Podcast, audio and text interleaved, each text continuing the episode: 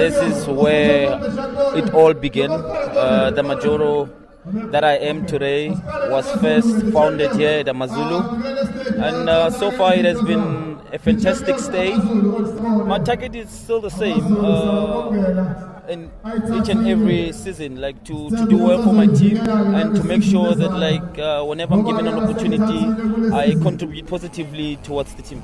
I must continue thinking that I'm a failure, because football, people can evaluate you differently, but what matters most from an individual when you do a self-introspection, whether to know that you've done well or you've done bad. But for me, I'm quite happy, because each and every year, each and every season, I'm still in PSL and I'm doing what I do best, which is playing football.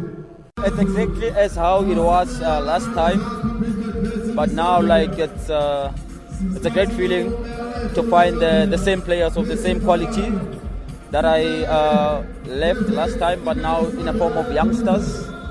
And I'm quite happy that everyone managed to get an opportunity to play, and we won, which is a sign that we've been preparing well. But we mustn't focus more on what happened today, because it's going to be a different challenge when the league starts.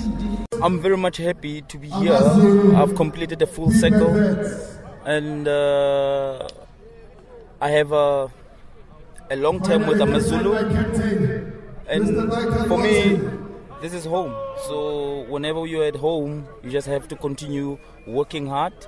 It doesn't mean because I've been out of AmaZulu, now I'm back, I have to relax. No, I must continue working hard the same way that I've been working hard in all the teams that I've been with.